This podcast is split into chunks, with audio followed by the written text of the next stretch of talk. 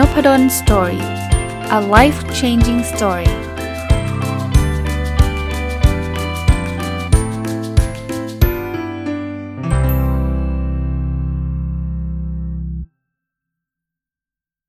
สวัสดีครับ ยินดีต้อนรับเข้าสู่นพดล story podcast นะครับ ก็คงอยู่กับหนังสือเล่มนี้นะครับ ตามที่พูดไว้สัปดาห์นี้จะอยู่กับหนังสือเล่มนี้นะครับคำตอบของความสุขของคุณนิ้วกลม แล้วก็วันนี้จะหยิบบทที่เรียกว่าชื่อว่าคำตอบของการอยู่ร่วมกันมาชวนคุยนะครับ อันแรกเลยนะคุณนิ้วกลมเขียนว่าให้เกียรติความเศร้าของเขารับฟังเพียงอยู่ด้วยนะครับ คือเวลาเราเจอคนที่เศร้าเนี่ยจริงๆ สิ่งที่หลายคนต้องการเนี่ยไม่ใช่คำแนะนำนะสิ่งที่เขาต้องการคือคนรับฟังมากกว่า เพราะบางทีเนี่ยเราแทบไม่ได้ฟังเขา เขาพูดว่าเศร้าจังเลย คุณก็ใส่เลย คุณก็สอนเลย จริง ๆ เราคนคนทำแบบนั้นผมไม่ได้ว่าเขาผิดนะครับ แต่ว่าด้วยความหวังดีก็อยากจะบอกว่าเธออย่างนั้นสิเธออย่างนี้สิเธองู้นสินะครับแต่จริงๆเขาเขาอาจจะรู้อยู่แล้วนะสิ่งพวกนั้นเนี่ยแต่เขาอยากแค่ระบาย เขาอยากที่จะเล่าให้ฟังนะครับ สิ่งที่มันมันช่วยได้คือรับฟังอยู่ด้วยนะครับ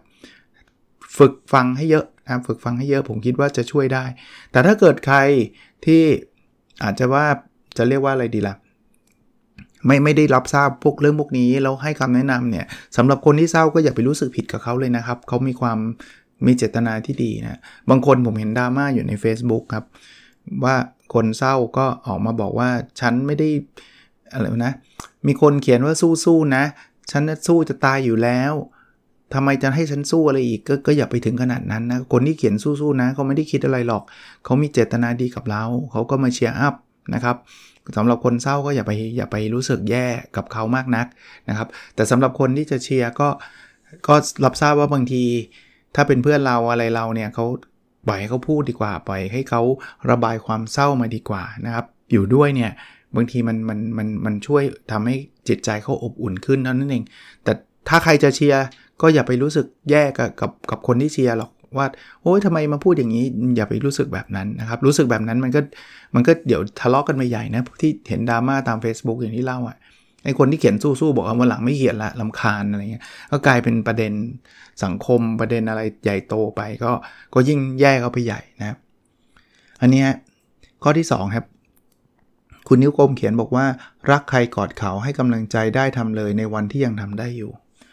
ผมอยากเชียร์นะส่วนหนึ่งก็คือ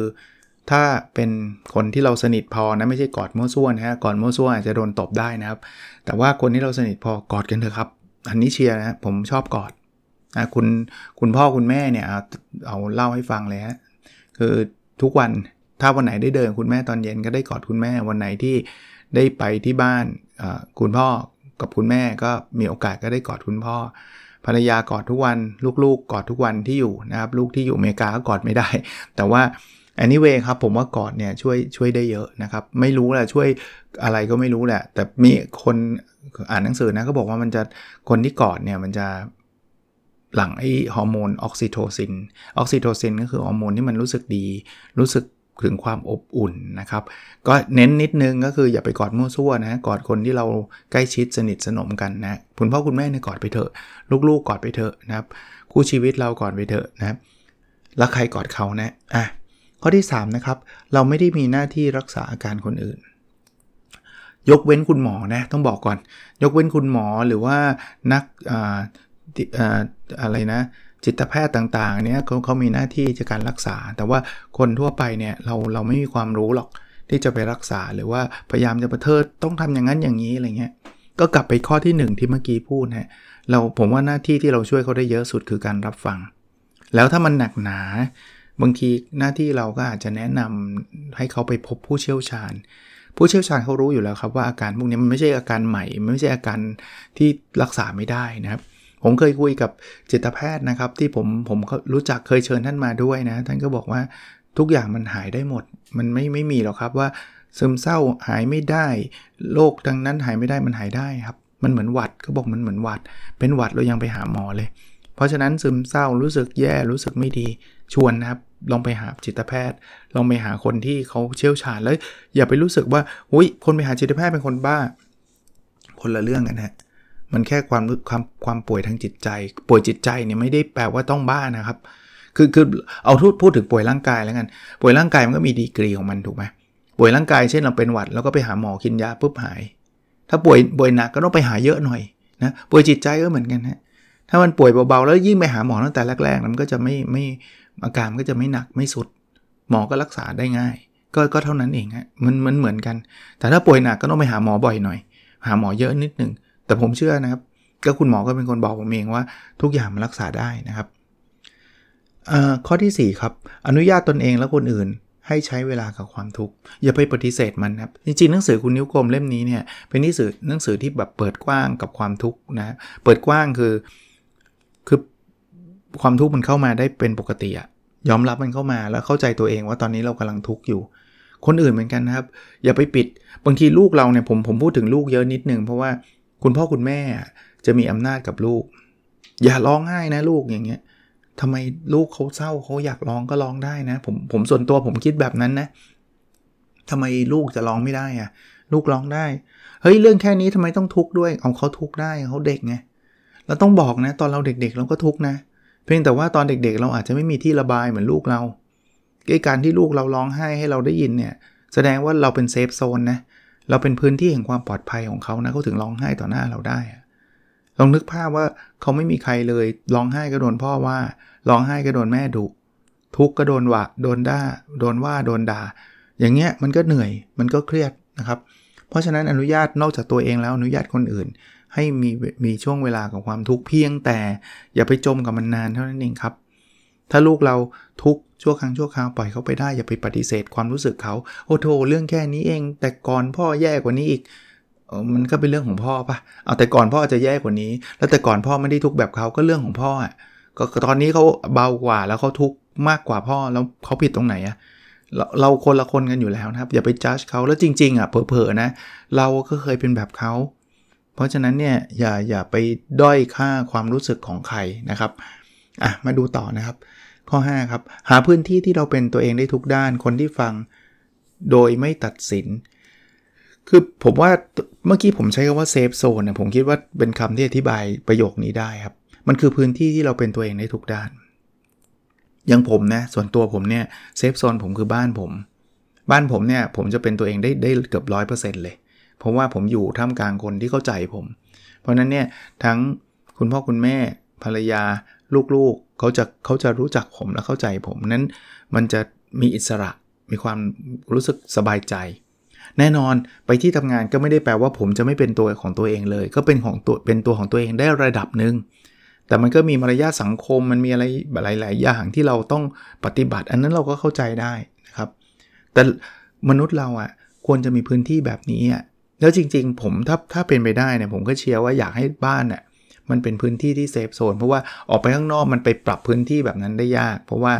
แต่ละคนเขาก็มีมีมิติที่หลากหลาย คนที่เราไปเจอก็เป็นคนที่อาจจะไม่สนิทชอบไม่ชอบมันมันมันเลือกยาก ถ้าบ้านมันอบอุ่นแล้วเนี่ยโอกาสที่เราจะทำงานได้อย่างมีความสุขมันจะสูงขึ้น เพราะเรารู้ว่าในที่สุดเรากลับมาในเซฟโซนนี้ได้นะครับ คนที่ฟังโดยไม่ตัดสินเนี่ยสำคัญนะครับ กลับมาอีกครั้งนะ คุณพ่อคุณแม่ ถ้าเป็นไปได้เชียร์ฟังลูกเยอะ โดยอย่าเพิ่งไปตัดสินลูกว่าลูกเป็นเด็กไม่ดี ลูกเป็นเด็กขี้เกียจลูกเป็นเด็กไม่เอาทาน ลูกเป็นเด็กไม่ไม่มีความรับผิดชอบ อย่าเพิ่งไปแบบนั้น ฟังเขาก่อน ฟังเขาก่อน ถึงแม้ว่าผมรู้ครับคุณพ่อคุณแม่ลำบากกว่าเด็กลำบากกว่าลูกๆนะแล้วเป็นเป็นแนวโน้มที่คุณพ่อคุณแม่ชอบคิดแบบนี้อยู่แล้ว สมัยเด็กๆนะพ่อจุดๆเป็นเป็นเบสิกเลย ซึ่งสมัยตอนเราเด็กๆอะ่ะคุณพ่อคุณแม่เราก็คิดกับเราแบบนี้เหมือนกันนะ เพราะท่านจะลำบากกว่าเรา ส่วนใหญ่จะเป็นแบบนั้น ดังนั้นเนี่ยพอเราไปจัดไปตัดสินต่างๆเนี่ยมันก็อีกฝ่ายหนึ่งก็ไม่อยากคุยละ พูดไปก็โดนพ่อทับถมว่าเรื่องแค่นี้เอง ความทุกข์แค่นี้เอง เพราะนั้นเปิดโอกาสให้เขาพูดฟังโดยไม่ตัดสินนะครับแล้วเขาพูดจนหมดจนไม่มีอะไรพูดแล้วเราอยากที่จะขอแสดงความคิดเห็น ก็พูดกับเขา ผมคิดว่าเขารับฟังนะหลังจากที่เราฟังเขามาเยอะขนาดนั้นเนี่ย ถัดไปฮะเมื่อล่าเริงต้องเกรงใจความหมุนมองของคนอื่นด้วย อันนี้คือการละเทศะเรามีความสุขได้ไหมได้ครับ แต่คุณไม่ควรมีความสุขต่อหน้าคนที่เขากำลังมีความทุกข์อยู่ปะเฮ้ยชีวิตดีจังเลย คนที่เขาตกงานอยู่เงี้ยแล้วคุณก็เดินไปหาเขาแล้วคุณก็แบบปลดปล่อยความสุขของคุณบอกว่าเฮ้ยแบบมีความสุขว่าได้เลื่อนขั้น อันนี้มันออกแนวย้อเย้ยแล้วนึกออกไหม หรือบางทีคนไม่ได้ตั้งใจย่อเย้ยอะแต่คุณไม่ระวังอะคือคุณไม่ได้ไม่ได้เกรงใจความหม่นหมองคนอื่นอะเขากำลังเศร้าอยู่ คุณจะไปหัวเราะ คุณจะไปเฮฮาเนี่ยมันก็คงเป็นจังหวะที่ไม่ค่อยดีเท่าไหร่นะอยากจะเฮฮาอยากหัวเราะมาหัวเราะที่บ้านเฮฮาที่บ้านกับความสุขของเราได้ ผมไม่ได้บอกว่าห้ามมีความสุขนะแต่ว่ามีความสุขแบบมีกาลเทศะ คนกำลังเสียใจ คุณก็ต้อง ปลอบใจเขาหรือว่ารับฟังเขาก่อนที่คุณจะมาเฮฮาของคุณนะครับอะถัดไปนะครับ พูดจาไม่ดีกับคนอื่นก็ทิ่มแทงตัวเองด้วย ผมผมผมคิดแบบนี้เสมอนะครับ คนที่พูดจาแบบกดคนอื่น พูดจาไม่ดีกับคนอื่นเนี่ยมันแปลว่าตัวเราเนี่ยไม่มีคลาสเลย ไม่มีคลาสคือตัวเราแบบระดับเป็นเป็นเป็นคนที่แย่ แล้วแล้วเวลาเราพูดจาหยาบคายหรือพูดจาไม่ดี พูดจาดูถูกเนี่ยคนที่รู้สึก ไม่ใช่คนที่รู้สึก คนที่จะได้รับผลเสียมากที่สุด ไม่ใช่คนที่เราพูดจาหยาบคายด้วยนะครับคือไอ้คนพูดนั่นแหละครับ คุณเจอคนที่ที่มีฐานะต่ำชั้นกว่าคุณนะในในทางสังคมนะจริงๆมนุษย์เราสำหรับผมผมไม่เชื่อว่ามีคำว่าสูงหรือต่ำแต่ว่าค่านิยมเราอะเห็นคนจนก็แล้วกันนะเงี้ยแล้วคุณก็พูดจาไม่ดีกับเขาเนี่ยผมว่าคนส่วนใหญ่ที่มองเนี่ยจะมองคุณเนี่ยแย่เขาไม่ได้มองคนจนไม่ดีนะครับ เขาจะมองคุณนั่นแหละแย่เป็นเป็นคนที่นิสัยไม่ดี เป็นคนที่ไม่มี mindset ที่ดีเลยนะครับ เพราะฉะนั้นพูดจาไม่ดีคนอื่นก็ทิ่มแทงตัวเอง ยิ่งพูดแรงพูดหยาบ คุณยิ่งเละ คุณยิ่งไม่มีคนชอบนะเพราะฉะนั้นพูดจาให้มันดีครับ treat คนให้มันเท่าเทียมกันนะครับ ถัดไปฮะดูแลหัวใจคนใกล้ชิดไม่น้อยไปกว่าคนไกล บางคนนะบางทีเราเราเราไปคิดถึงคนที่เราไม่ค่อยเจอ ไปคิดถึงคนนู้นคนนี้ แต่เรากลับมองข้ามคนที่เราเจอทุกวัน คนที่อยู่ใกล้ชิด แล้วคิดว่าเขาน่าจะเข้าใจความรักของเรา เพราะเขาอยู่กับเราอะไรเงี้ยไม่ไม่ไม่จริงนะครับไม่จริงเสมอไป คือเราต้องแบ่งเวลามาให้กับคนใกล้ชิดนะอย่าไปสนใจคนที่อยู่ไกลคำว่าไกลไม่ได้แปลว่าอยู่ต่างประเทศนะไกลจากจากจากเราผมยกตัวอย่างที่เป็นรูปธรรมนะบางคนเนี่ยให้ความสำคัญกับหัวหน้ามากกว่าลูกตัวเอง มากกว่าคู่ชีวิตตัวเอง เพราะว่าอยากประจบหัวหน้าพูดตรงๆกันเลย อยากที่จะได้เงินเดือนขึ้นนั้นนี่ก็โอ้โหหัวหน้าทำอะไรก็ทำเสาร์อาทิตย์ก็ต้องไปตีกอล์ฟกับหัวหน้า ต้องไปกับติดสอยห้อยตามเต็มที่เนี่ยคือคือไม่ได้ผิดหรอก ถ้าเกิดคุณอยากจะก้าวหน้าในการงาน แต่ว่าคุณต้องกลับมาดูแลคนใกล้ชิดคุณด้วยนะ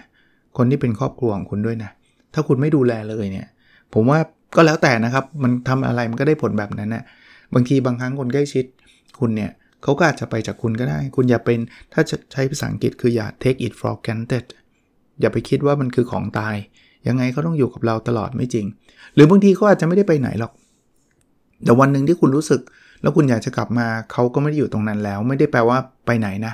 เขาไม่ต้องการความรักจากคุณมากมายแล้วลูกเล็ก ๆ เนี่ยต้องการคุณเยอะนะ แต่คุณกลับไปตีกอล์ฟกับหัวหน้า หรือว่าไปเที่ยวกับหัวหน้าตลอดเวลาไม่ได้ห้ามตีกอล์ฟนะครับ ไม่ได้ห้ามเที่ยวแต่ว่าคุณใช้ชีวิตแบบนั้นตลอดเวลา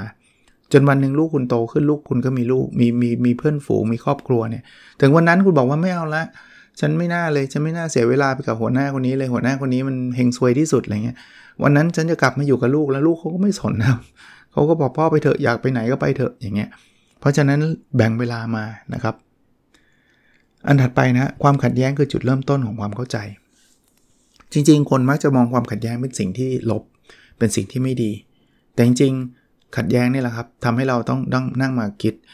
เพียงแต่การบริหารความขัดแย้งเนี่ยจะบริหารยังไง ถ้าเราบริหารความขัดแย้งโดยการทะเลาะกัน ไม่คุยกัน มันก็มันก็จะไม่เข้าใจ แต่ถ้าเกิดเราบริหารกันความขัดแย้งด้วยการนั่งลงแล้วพูดคุยกัน เราก็จะเกิดความเข้าใจมากขึ้น เพราะนั้นถ้ามองให้ดีความขัดแย้งบางทีมันเป็นจุดเริ่มต้นที่ทำให้เราเข้าใจซึ่งกันและกันมากขึ้น ถัดไปนะครับ ให้กำลังใจให้อภัยให้ได้เสมอ เอาให้กำลังใจก่อน เราเห็นใครที่เขาเดือดร้อน เราเห็นใครที่เขาแย่เนี่ยจริงๆคำง่ายๆ คือเป็นกำลังใจให้นะครับหรือนะคะเนี่ยผมคิดว่าช่วยเขาได้ระดับหนึ่งนะผมผมมีโอกาสได้อยู่ในกลุ่ม ผู้ดูแลผู้ป่วยสมองเสื่อม พอไปปุ๊บเนี่ยผมทุกวันไม่อาจจะไม่ถึงกันทุกวันหรอก แต่ว่ามีเรื่อยๆเนี่ยก็จะมีสมาชิกในกลุ่มเนี่ยเขาก็จะมีความเหนื่อย ใครดูแลผู้ป่วยสมองเสื่อมจะทราบนะครับ คือมันเหมือนดูแลผู้ใหญ่ที่เป็นเด็กอะ่ะ คนนั้นเขาก็จะไม่มีเหตุผลเขาก็จะอะไรยากเย็นสารพัดเลย หรือว่าแม้กระทั่งทำเรื่องที่เราไม่ไม่นึกว่าจะทำอะ่ะมามาว่าเรามาด่าเราทั้งๆที่เราก็เหนื่อยแล้วก็ดูแล คนดูแลก็จะเหนื่อย แล้วก็ท้อแล้วก็มาเขียนถามในกลุ่มว่าเจอเคสแบบนี้จะทำยังไงดี หลายเคสถ้าเกิดผมเคยเจอ แล้วผมคิดว่าผมช่วยได้ ผมก็จะเขียนตอบ นะแต่ว่าหลายเคสผมก็จนปัญญาพวกผมก็ไม่ทราบ ผมก็ไปเขียนสั้นๆ ว่าเป็นกำลังใจให้นะครับ ผมว่าแค่คำพวกนี้แล้วหลายคนก็ทำแบบนี้นะผมอาจจะไม่ได้มี solution ให้นะแต่ผมเป็นกำลังใจให้นะครับอีกอันนึงคือให้อภัย จริงๆ ถ้าฟังนบดอนสตอรี่มาตลอดเนี่ยจะเรียกว่าผมอ่านหนังสือแนวนี้เยอะพอควรเลย การให้อภัยพูดอีกทีครับ มันไม่ได้เป็นการทำให้อีกฝ่ายหนึ่งดีขึ้นนะครับ การให้อภัยคือการทำให้ตัวเราดีขึ้น สมมุติคนนี้เลวกว่าเรามาก คนนี้ทำในสิ่งที่ไม่ควรทำเลย เราอาจจะไม่ให้อภัยเขาก็ได้นะครับ เอาสะใจก็ได้นะครับ มีมีคนเขียนใน Facebook แบบขำๆว่าให้อภัยแล้วเมื่อไหร่จะได้แก้แค้นใช่ครับ เอาสะใจก็ได้ แต่ว่าใจเรามันจะขุ่นมัวตลอดครับ จริงๆ แล้วสิ่งที่เราจะทำได้คือปลดปล่อยใจเราให้เบาใจเราเบาลงครับ ให้อภัยเขา ให้อภัยเขาคือเราจะเลิกคิดถึงเรื่องนี้ละ เพราคิดไปก็ไม่มีประโยชน์ คนที่เราเกลียดเนี่ยเผลอๆเขาไปไหนต่อไหนแล้วด้วยซ้ำเขาไม่ได้รับรู้ความเกลียดของเราด้วยซ้ำแต่มันเรายังถูกขังคุกอยู่ครับ เพราะฉะนั้นเนี่ยเราต้องรู้จักปล่อยวาง แล้วก็ให้อภัย มาถึงข้อสุดท้ายครับ มอบพลังได้พลังทำลายพลังเสียพลังทำไมมอบพลังถึงได้รับพลังทำไมทำลายพลังถึงเสียพลัง ผมยกตัวอย่างที่ที่ที่ใกล้ตัวผมที่สุดผมเป็นอาจารย์นะ ถ้าข้างในก็ตามเนี่ยผมใส่พลังไปเต็มที่กับการสอน ทั้งทั้งจริงการใส่พลังเต็มที่เราควรจะเสียพลังไปเยอะนะไม่เลยครับ เราจะเริ่มรู้สึกแววตาของคนเรียนเลย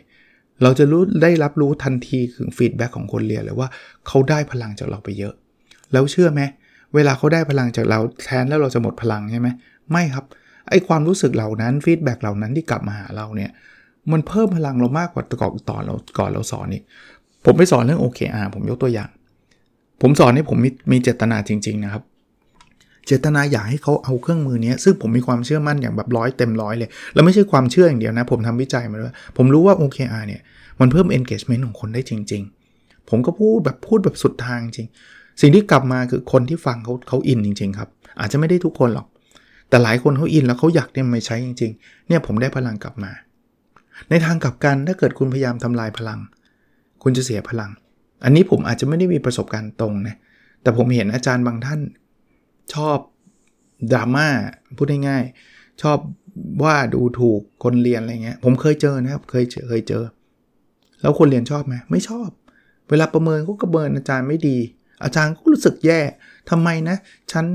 เด็กไม่ชอบ แล้วก็พานไปว่าคนอื่นว่าคนอื่นสงสัยปล่อยเกรดไม่ใช่ปล่อยเกรดหรอกจริงๆแหละตัวเขาเองนั่นแหละเขาอาจจะมองไม่เห็นตัวเอง แต่ว่าเขาเป็นคนที่ เข้าไปในห้องไหนห้องนั้นเครียดอะเข้าไปในที่ไหนที่นั้นเครียด แล้วก็แบบ จะเรียกว่าเอาเอาเอาอารมณ์ส่วนตัวมาลงกับผู้เรียนอย่างเงี้ย อย่างเงี้ยคือคุณทำลายพลัง สุดท้ายคุณก็เสียพลังนะครับ ก็เป็นอีกหนึ่งตอนนะครับสำหรับสัปดาห์นี้เดี๋ยวสัปดาห์หน้าก็อาจจะแวะเวียนเปลี่ยนมาเป็นบุ๊กรีวิวบ้างอะไรบ้างนะครับคำตอบของการอยู่ร่วมกันน่าจะเป็นประโยชน์กับหลาย ๆ ท่านนะครับ ถ้าใครอยากหาหนังสืออ่านนะครับคำตอบของความสุขของคุณนิ้วกลม น่าจะมีจำหน่ายในร้านหนังสือทั่วไปนะครับ โอเคครับ แล้วเราพบกันในสดถัดไปครับ สวัสดีครับ